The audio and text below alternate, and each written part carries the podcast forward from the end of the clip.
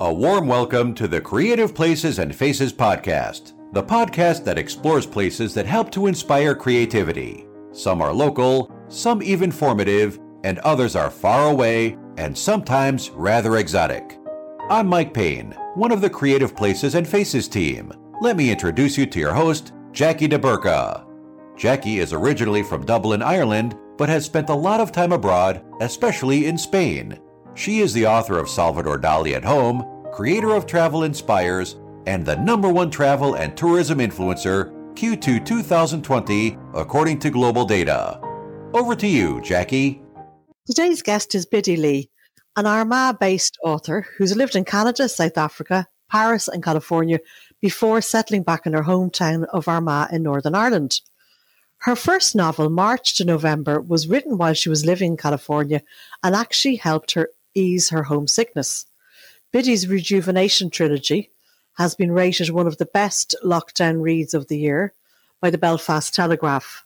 She's also published flash fiction and short stories and is the co-founder of the spoken word event, Flash Fiction Armagh. Biddy has co-written the play Impact, Armagh's Train Disaster with Malachy Kelly and Tim Hanna. Plus, she teamed up with the guys again to write and stage on Zoom, Zoomio and Juliet, and Social Bubble, Trial and Trouble. Biddy, you're so welcome. It's a delight to have you here today. Thank you. It's great to be here. It's so exciting. Fantastic. And we're recording this because, of course, we'll probably broadcast this in February of 2021, but we're recording this on the 14th of January. I'm doing this purely for the fact that we're in the third lockdown, obviously where you are in Northern Ireland, just for people to be aware of that, because of course we're going through a very historic moment. Terrible times, obviously, but at least we're very lucky that we're creative people and we're getting the best out of that. Biddy, I know you're used to people being fascinated about where you were born. We had a bit of a giggle about that before our chat today. And you spent the first 4 years of your life there. Now, I just can't resist starting off with that. Go on, Biddy. Tell us all about those formative years. Okay. So I was born on a First Peoples Reservation, Wickwimacong, unceded reservation in Manitoulin Island in Canada. I actually wasn't born on the island. My parents were living on the island. I was born in a hospital in a town nearby. But I lived on the island in the reservation for the first 4 years of my life until my parents moved back to Ireland. And people are very, very curious about it. And unfortunately, I don't feel that I justify the curiosity because I don't remember enough about it to be able to, to recount great tales from it. So that's where I feel sort of a bit embarrassed by it all. But you have some little vague memories. I mean, I know you'd have been obviously only 4 years of age, so it is such very early years, but little vague memories about the reservation, how you were treated there, how was Canada compared to Ireland? Because, of course, that was going to be quite a dramatic difference when you went back there at the age of four. Yeah. So, it my memory of it is that the island was really progressive. They had, we had a lovely, now I've since been back and it isn't as big as it was in my memory, but I felt like we lived in a lovely big house I can remember the layout of the house really clearly and details like that. I went to nursery school and we had a tunnel between the story room and the nap room, and you got snacks and that in the nap room, and then you lay down and slept, and things like that, little snapshots of memory like that. And then coming to Ireland. So, and another thing, I don't remember this, but my mum would always say that they had an automatic washing machine and tumble dryer, which people here didn't have in the early 70s. They would have maybe at best had a twin tub, Yes, yeah, absolutely. But my biggest thing was, because these things are so important, the TV. The TV that we had in Canada was a colour TV. And I can remember watching Sesame Street on the colour TV in Canada. And then coming to Ireland and people only had black and white TVs here at the time. So that was pretty huge. for me on a personal level. So it's all very superficial things, you know, it's not the deep and meaningfuls, but that's a four-year-old's perspective, I suppose. Of course. And tell me something, Biddy, you know, we haven't met each other in person for the obvious reasons of me being in Spain and you're there in Northern Ireland and we're in the middle of a pandemic, but how do you have any memories of how the native people on the reservation were with this curly blonde-haired child? Well, it's what's funny is that I didn't even have the curly blonde hair at that stage. I was bald until I was 3, and then my hair came in really fine wisps of sort of frizzy little curls close to my head and very blonde, you know. So from a distance, I still looked quite bald. And in fact, even when I was about sort of 5 or 6, and my hair was still quite thin and fair, and my mother thought there might be something wrong with me, she took me to the doctor and then realised that he hadn't much hair either, and she was going to get no answers there. But he had a better excuse than me, of course. But I do know, like, I have reconnected through the miracle of social media with some of the children who, you know, they're now grown up, obviously, but the people who were my age from the reservation, you know.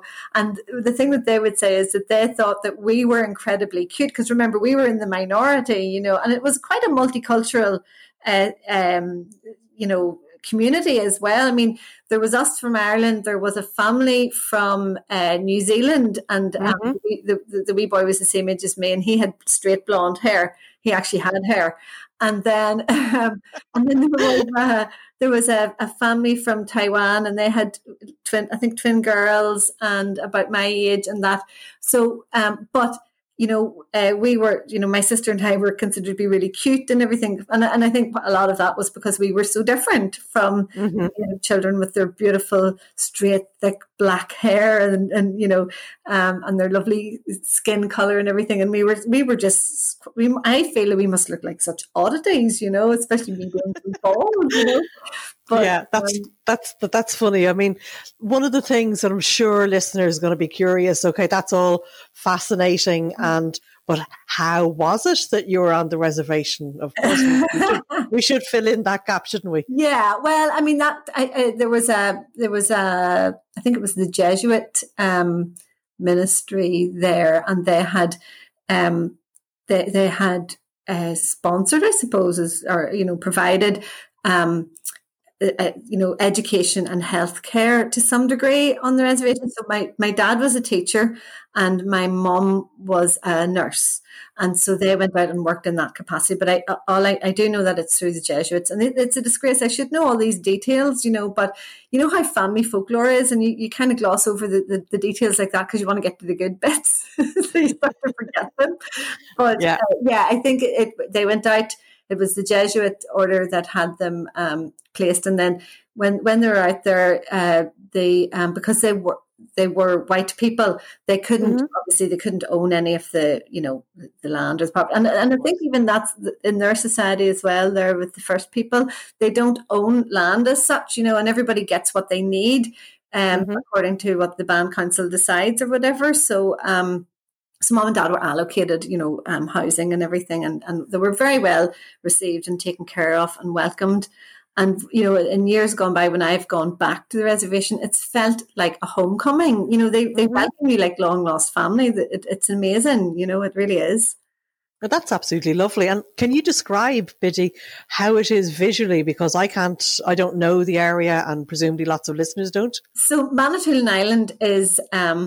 the largest freshwater lake in the world, and it's in Lake Huron in Canada, in the Great Lakes of Canada, and it is a beautiful. Now it's fairly flat. They wouldn't have hills like you know, even as undulating as we have here in Armagh, but it wouldn't, you know, and definitely wouldn't be up on the scale of big mountains and whatnot. But it's heavily forested, and you know, it is beautiful. And I kind of always think of my dad would have sometimes have gone hunting and that with the natives, you know, and with the people there, and you know, there's photographs and that of, and it's cinecam, you know, he had a wee cine camera as well, so he has some pictures of it. So a lot of forest, beautiful clear lakes actually on the island, as well as the island being in a lake itself.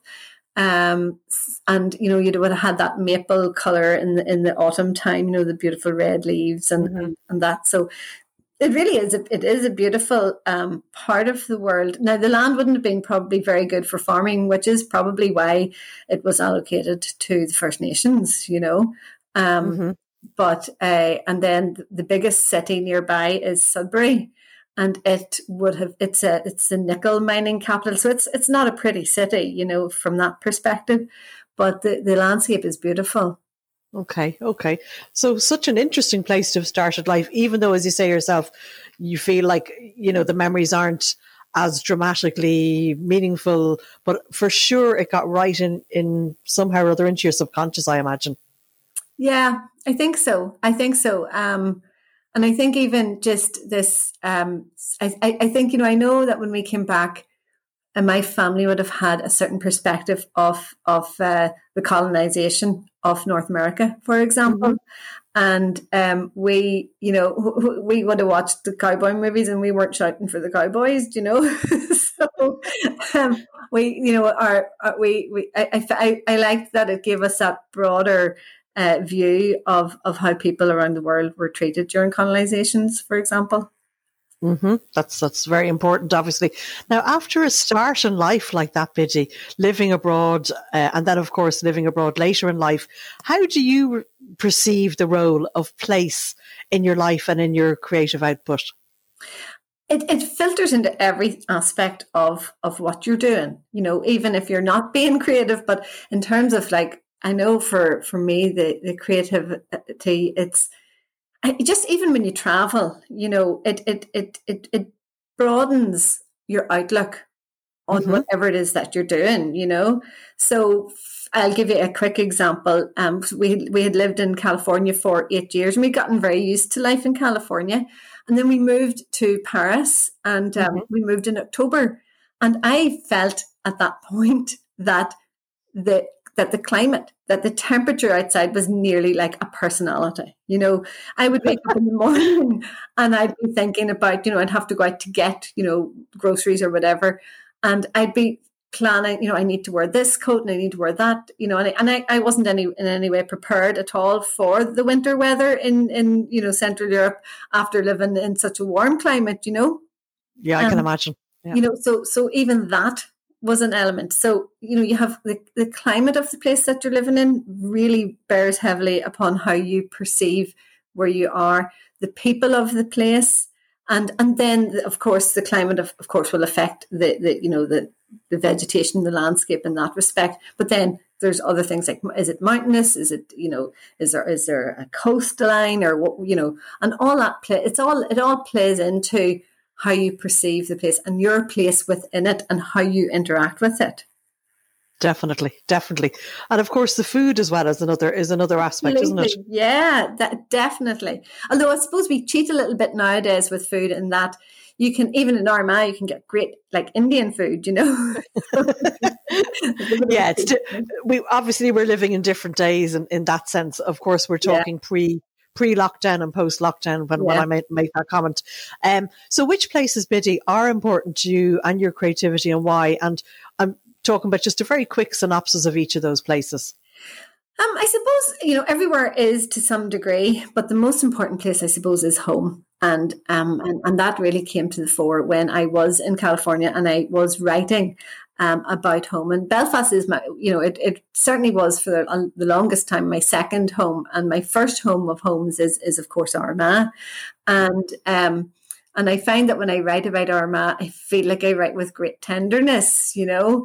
And you know, Belfast is to me, Belfast was like nearly like, I was a teenager when I went to Belfast. And I felt like Belfast in those days, so this was like late 80s, it nearly was like a teenager in and of itself, in that it was just kind of learning to recognize itself, you know, in terms of going out. There was only a certain, there was the Golden Mile at that stage, and, you know, that was kind of like from the city centre south into the university area, you know, and it wasn't a huge area, but not compared to what Belfast is now. Belfast has really grown up. To me, Belfast is now in its 30s, you know, so the timeline's maybe a little bit not quite, but it's like, it's more like a person in their 30s. They're more sure of themselves. They like their culture. They like their, you know, their nice coffees. They like their trendy bars. Whereas, you know, when I was there, Belfast was a city that was just figuring out who it was. Fascinating, because, yeah, I never thought of comparing it. In one or two of the other recent interviews that I've been recording, I've been asking the guests to compare Belfast in at least one instance to a lover or a partner.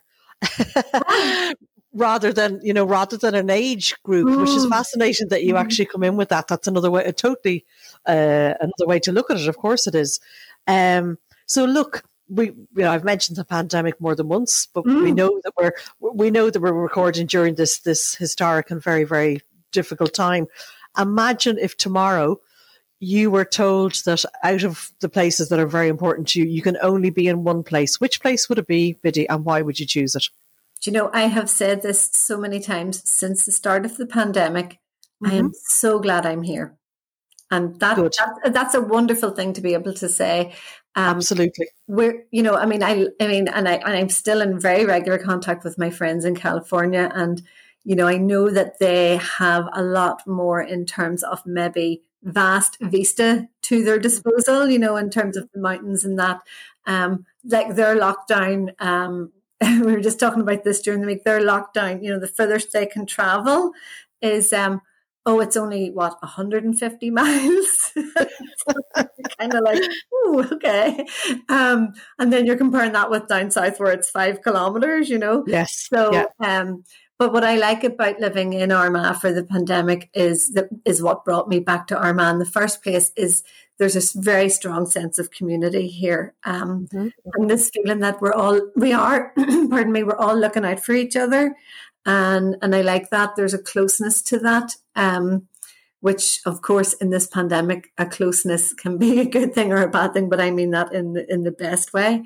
And, sure. And I think, you know, climate-wise, I mean, okay, we don't have the lovely hot summer days that, you know, that California has all year round, but we had enough of a summer this year to satisfy that. And this winter, we've had little snippets of frosty, cold days, but like I was out this morning for my walk, and it was a beautiful morning, you know. Good, so, and good. It's January, so you know, so we're lucky that way. So yeah, the small scale as well of Armagh is nice because I can walk out of my home and be in fields in a matter of minutes, you know. So that's nice. Whereas if you were stuck in a really urban area, that would be a lot more challenging. Okay. Yeah, I totally get that as well. So let's return to Ireland, Biddy, of 1973, which would have been the year that you and your parents came back home. What kind of childhood memories do you have of Armagh? How was that impact for you as a younger person? Well, it's so 1973, we lived right in the centre of Armagh in Marcus Street, and I think sometimes my childhood memories of Armagh can sound rather shocking, but to us, again, it's all about what your normal is, you know, and unfortunately our normal was the Troubles. And but I do remember, you know, an example of this is I remember we had a siren on the top of the cathedral, of the old library in Market Street, and when it went off, I mean, it would have lifted you out of your skin, you know. And so we were quite, quite used to the siren going off and maybe even being evacuated from the house and having to stand at the top of the street because I don't really know what the difference really was in that, but and witnessing bombs going off and or the fallout of the bombs afterwards, you know, the fires and whatnot. And I at a certain age, you know, even remember being there was a bomb in the next street over. It was there was no warning given for it, and I remember seeing the ground left. You know, like the whole place sort of shifted to one side with this blast, you know, and for me, it was like, I was lucky in that I was able, young enough and naive enough to be able to look at those things through a lens of curiosity. Like it was, oh my goodness, what caused that to happen? You know, mm-hmm. And my parents were very, very clever in how they dealt with it too, because I remember that I had reported seeing a man with blood all down his face. And okay. My cousin at the same time, she was only a wee babe in arms, and she had gotten a little cut on her forehead from flying glass, and my dad had taken her to the hospital. So later on he said, oh, I saw that man in the hospital. He had the same thing that your cousin had. A wee cut like that can just, have a lot of blood, and he was fine, Oh, good. Okay. So yeah, I wasn't traumatized by that, Right, yeah. But years later I found out that wasn't true. But, sure, I know, but dealing with children, certainly I think that was the intelligent approach by your parents. And, you're not the first person also, Biddy, from some of the guests that I've had on for this first season, who did grow up during the Troubles, either in Belfast or other areas that were affected, mm-hmm. that talk about the curiosity element because of course, just their own way of perceiving it and perhaps been encouraged, as you say, by your parents, mm-hmm. to have a certain attitude. So it is very interesting, for somebody like myself. Obviously I grew up in Dublin, being very aware of the Troubles, but of course mm-hmm. not being in the area where they were directly happening, Tell me something, Biddy, which of your works, if any, can you connect with these early memories? I've not really, funny, I've kind of worked against the idea of addressing the Troubles at all in my work, because I've never wanted the world. I want the world, I don't mean I've never wanted, but I want the world to see this part of the world for other things than just the Troubles, Mm-hmm. So, for example, my book, March to November, it's set sort of in the late 90s-ish. And so we don't really need to talk about the Troubles, I feel. And then I have a little piece here. You had asked for a little reading, and it's just, it's the softer element of growing up in the 1970s in Armagh, right. And I think that if you can kind of separate out the Troubles and those very kind of like, stark images. It's like everybody else's childhood. The things that are important to you are the people who love you and the fun that you have with them and the things that they say to you, Absolutely. So, yeah. So would you like to read that passage out? All right, yes, I'll do that. Yes. Yeah? Thanks, Biddy. So this is I've just called it Market Street. Mm-hmm. Market Street, my childhood playground in the mid-70s, where blunted pyramidal bollards arose from an expanse of black tarmac, like giant concrete icebergs, iron bars strung between them as if to stop them from floating off. An instant gymnasium where my sister and I tumbled and hung from our knees, the smooth metal biting cold against bare skin in the winter, silky in the summer. We'd skip down the hill to the library, plod back up clutching our books. The siren blare from the top of the library made my insides shrivel and my skin loosened as though I might slide out of it. In autumn, leaves piled in musty copper heaps along the cathedral rails at the top of the street. My father often recounted the story of being a little boy with his head stuck in those same railings. He marvelled at how the firemen had lifted him bodily up and turned him so that he could push his head out face first, the same way he'd gone in, the ears like a one-way valve. Dad grew up on that street too. Every crack in the pavement and brick in the walls came with a story. When he walked us to school, my short legs trotted 3 steps for every stride he took, his warm hand holding mine. Often our breath hung before our faces as we made our way along Castle Street, him telling stories, me asking questions. Some mornings the sky behind the old windmill on the far hill blushed as pink as our cheeks in the sunrise. On other mornings that hill could be lost in the fog obscuring the view of our school. On those occasions, Dad would stop, give my hand a squeeze and say, "Oh no, the school's gone. We'll have to go home." I'd giggle at his silliness and play along. But we always kept walking towards the school, for we both knew it was still there, even if we couldn't see it. So that's it. I love that. That's absolutely wonderful, Biddy. Thank you so much.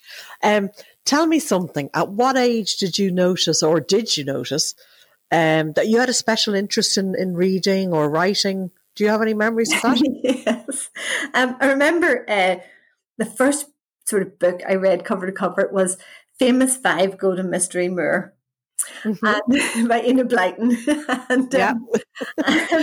And I remember at the end of the book just feeling bereft, you know, that I didn't have these five friends in my life, or four and a dog, friends in my life anymore. And I was so glad that there were more, you know, Famous Five books so that I could meet up with them again, you know. So that was my first sort of memory of reading. And then in terms of writing, we went to Dublin one year and Oliver Twist was on in the Gaiety Theatre. And mm-hmm. we managed to get sort of last minute tickets, and you were up in, you know, the box on the side, you know, like the men in the Muppet Show you sit in, you know. Yeah, I remember, of course. Yeah, so we were sitting up in this box, and it was such a great view of the stage, and I just loved the play or the musical. And so I would have been in first year at school at this stage, and I came back and I started writing plays. And really, yeah. Wow! Now they were all rip-offs of Oliver Twist, you know, complete plagiarism, you know. But there was all the same storyline, and you had like the posh lady and the naughty child, you know, and all this. So, but I would write these plays, and I would take them to the vice principal, and she would allow me to get my friends together and rehearse them in the hall at lunchtime, and then with a view to putting them on, you know, maybe on a Friday, mm-hmm. you know, at lunchtime and whatnot. Mm-hmm. And we did that, and my poor friends were so strong-armed into to being in these plays. So when I told them I was starting to playwright again, they all ran a mile. But that was quite encouraging of the vice principal. Was she or he the main person who encouraged your creativity at that time, or were there others? She really was great, because mm-hmm. I mean, you know, there was a lot going on in those days, just in people's, you know, lives outside of work and school, and so, that was Mrs. Daly, and I still see her, and she's just adorable. I still love her to bits, and she's. I even named one of the teachers in March to November Mrs. Daly in honor really? Of Mrs. Daly. But she must be honoured. I don't know, but I hope so. You know, I hope she realises that I've done it with the you know to in that for that purpose. You know. But no, she was lovely and encouraging, and it was nice to have that and not be sort of told to go in and, you know, catch yourself on or anything like that, you know. Mm-hmm. And my English teachers were good. Sister Smith was good as well. She kind of would have encouraged me to write as well, you know. Okay, that's obviously once you have even one or obviously two is pretty good at that age, because it could work out the opposite if your work has been put down by somebody, you know, so that you lose, you know what I mean, you lose the initial thrills of that creativity, of that young creativity, you know. Yeah. Well, although I kind of then I sort of shot my own self in the foot, in that I was very drawn to biology and science, and was a bit of a, you know, so I kind of gave up the English side of things, you know, in terms of English, you know, subject wise. Still loved reading and that, but I did then, you know, sort of focus on biology. That was that's what I did my degree in that in. And we're going to come to this a bit later in our chat, but do you think that plays any part? Just hold on to this question. We won't do it now. Okay. Can we relate that to the Rejuvenation Trilogy at all? Oh, absolutely. Yeah. Good. Okay. Well, we'll go there a little bit later. So going back to your childhood, did you spend any time away on holidays in any places that would have had an impact on you? Do you know, it's funny you should say that because I'm going to go back to something that you said about, you know, like getting encouragement and, you know, creatively and that. So, yes, we would have always gone to, you know, there wasn't an awful lot of disposable income in those days. So camping, we were a family who camped and it was such a treat. You know, it was great because once the tent was blown down in a storm and we got to stay in a hotel one night. So I was always hoping for more storms, but we used to go to Tramore, and there's a place, I don't even remember what the cove is called. We nicknamed it Prehistoric Cove, but it's along the coast from Tramore towards Cork, and when you go down to it, there's, you know, you have like the different, you have the arches and the stacks, and then you just have rocks in the sea, sort of thing, you know. I have vague recollections, Biddy. Now, for listeners who are not Irish, Tramore is County Waterford, am I right? It is, yes. There you go. Yeah. County Waterford, yeah. So this is the very south coast, and that was a long way to travel in those days. I mean, it took us 5 or 6 hours just to get there, maybe longer, you know. And Daddy had a pickup truck, and we used to put a mattress in the, you know, you had a cover on it and like a canvas cover on it, and we'd put a mattress in it, and me and my sister would lie in this mattress, and we'd be, you know, don't be messing about and keep your head down and all, and like for 9 hours in the back of this with books and, you know, of course no phones those days, you know, so you had your books and snacks to eat and whatnot. But we were wee monkeys, because what we'd do is when we were going through Dublin, because they didn't have the M50 around Dublin, and you had to go through Dublin to get to Waterford, so we would stick our heads out the back and wave at the cars behind us.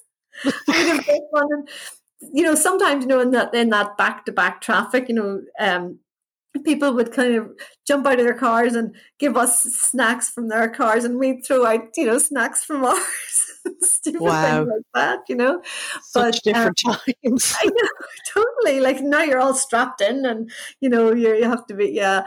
So, we would go to this this prehistoric cove, and I just thought it was amazing. And I remember coming back to school after the summer holidays, and we were told to draw something about, you know, our summer holidays, and I painted what I thought was the prehistoric cove. And when I look back on it, it wasn't too far off it, you know, but there were very strange rock configurations. That's how we came up with the name. They looked like dinosaurs poking out of the water, and my art teacher laughed at it. So so I'm not an artist. Oh yeah, but that is terrible though, isn't it? But look, teachers at the end of the day, teachers, and particularly as my memories of teachers in the convent school, going back to the same kind of same time as yourself, Biddy, you know, they were normally very young, fresh women or nuns, older nuns. So, you know, they were only humans themselves.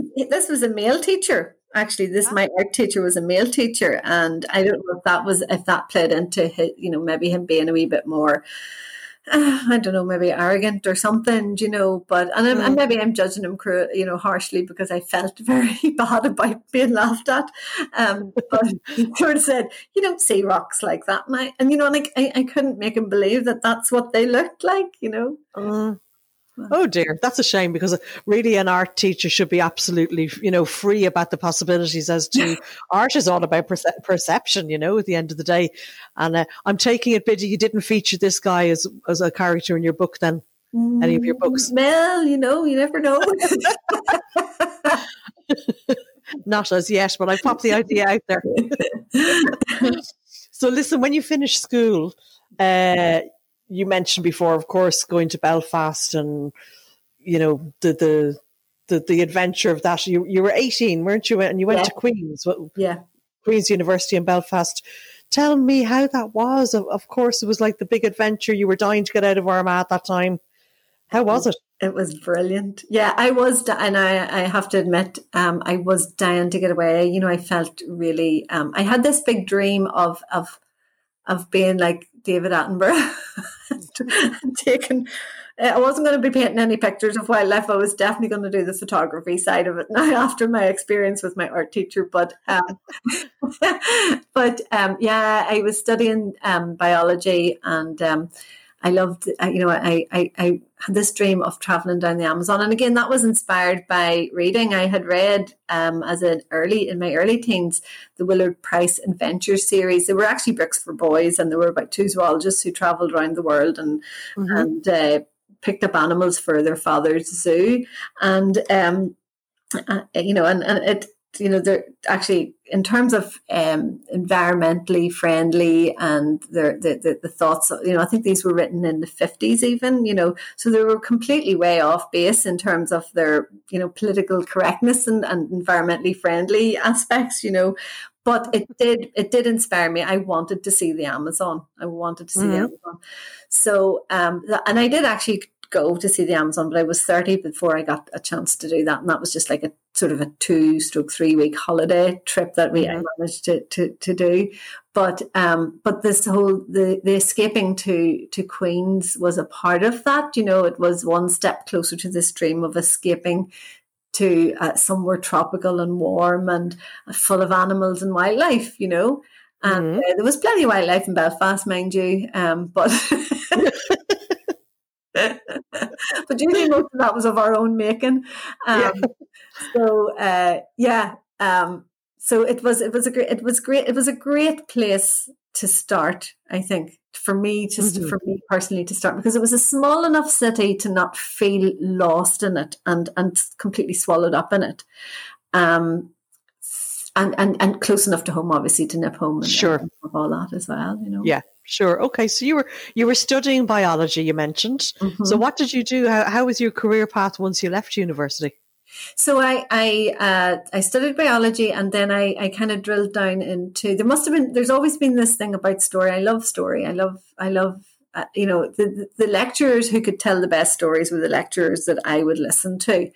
And one of those lecturers in particular was called, Jonathan Pilcher, and he taught and Mike Bailey, and they taught the woody plants course, and a component of that was all about tree ring analysis and measuring tree rings, and it's got a name. It's called dendrochronology, and so I chose that as my honours project, and it using tree rings.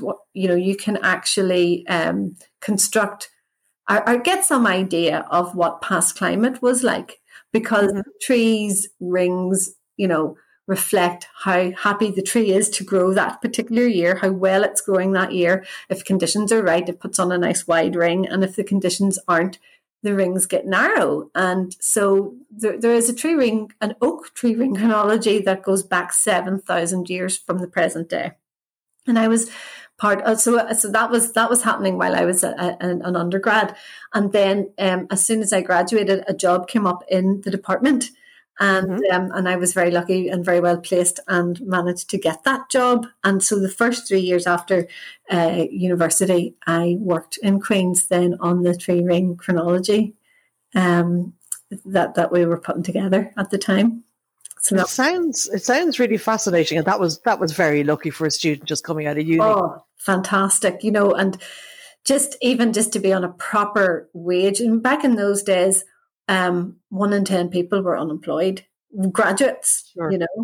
So to have a wage and to be able to live here and have a wage, because most people were getting their degree and heading off to other countries, so it was great. Yeah. Hmm. Okay, so you've had kind of a fairly, I wouldn't like to call that a cushy number, but that obviously sounded quite idyllic out of university. You're getting your wage, you're doing something of interest, and so what happened after that? You were there for 3 years? It was a 3-year contract, and then and during that time I also did a master's degree in computer science, because this whole computers were so new. So this is 1993, and I was like, okay, I'm going to do that, and then I came out. So I came out with my master's degree roughly around the same time as my contract finished. So I was back out looking for a job again, and the best I could do was find a job working to sell computers in Macro in Dunmurry. Okay. So that doesn't sound quite as glamorous as your tree ring chronology job. It really wasn't. It wasn't as good a money either, but it wasn't ideal, and it was a hard, retail is a really hard. I mean, I have so much respect for anybody in the retail sector, especially now, mm-hmm. And always at Christmas I always feel so sorry for them because I know what that's like, But but I was working there for a while, and then. Just different ones were talking to me about how there wasn't very many, they were finding it really difficult to get science substitute teachers and that. So I thought, I'll have a go at that. And at that, you could be a substitute teacher without having your teacher diploma, if you like, mm-hmm, mm-hmm. if you had a degree. So I sat down with my dad and he basically gave me, the 101 in teaching and classroom discipline and everything. I learned more from him in a 2-hour telephone call, than I did, for like half a year at teacher training in college, but, but I did. I taught for. I got into teaching that way. So I started just doing supply teaching, and then getting sort of like a day here and there, and then a 2-week post here, and then I got a longer post down in Banbridge, which actually extended nearly for a year and a half. Going in for different ones. So, and then I got onto the PGCE and did my teacher training, and then when I came out of that. I was in St. Genevieve's in Belfast for a year, and then I got my permanent post in Rathmore Grammar School, and that just sealed the deal for me and my love of teaching. But I loved it at that stage too, but Rathmore was just, it was teacher heaven. I mean, we talked about it in teacher training about schools like Rathmore and St. Dominic's. They were teacher heaven, and Rathmore really was teacher heaven. Okay, so why? Because Biddy, most people won't know Rathmore and why it was like that. Tell us about that. So Rathmore was it's a grammar school in Belfast, and but what made it teacher heaven was that the staff were amazing. The staff were amazing. And the support for, within the staff from management was amazing. It was really good. And the kids were super. We were, it's one of the top, still is one of the top 5 schools, and so it was, it's on the top of everybody's list, in terms of kids wanting to go there, So they were getting the best kids as well, So it was, but there was a great ethos in the school, Yeah. So what were you actually teaching? Were you teaching a variety of subjects, Biddy? Or biology? Biology and chemistry, actually. Yeah, biology and chemistry. Yeah. Okay. So you were lucky. We've got your career up to the point. And setting up the computers, obviously, not your more glamorous one. But apart from that, you did quite well. But then when you were in your early 30s, something prompted you to go off on an adventure. What happened at that stage? Well, at that stage, I was married at that stage, and that marriage didn't work out. So I'm not going into too much detail on that. Nope, that's okay. Those things where they say that people's names have been changed to protect the innocent. Well, this is maybe a case of protecting the not so innocent. But at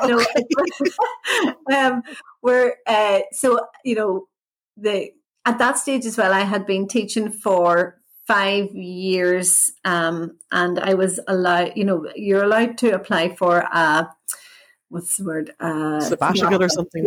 Yeah. So I thought it would be a good time for me to kind of, touch base with myself again and just figure out who I was and what was going on with me. And so I applied for the sabbatical, and I went off traveling for initially the sabbatical was for up to 2 years, and I set off thinking I was going away for a year, and I stayed away for the full 2 years, And the part of it was because I was born in Canada. I took an around the world ticket, and once I got as far as Canada, I could stay there for another year and work there. So, of course. I applied, and I wasn't just going to go off and travel. Like I was, I applied for a dolphin and whale project in South Africa.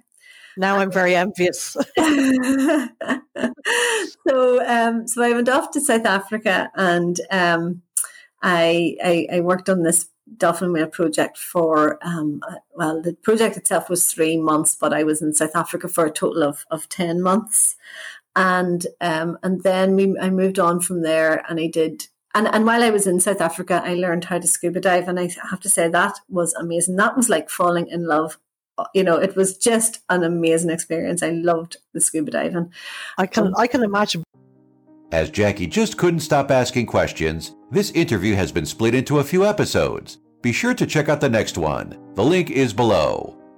We hope you enjoyed this episode of the Creative Places and Faces podcast. If you would like to apply to be a guest or a sponsor, be sure to check out the links below the podcast. Until next time, from all of us here, take care, stay safe, and be creative.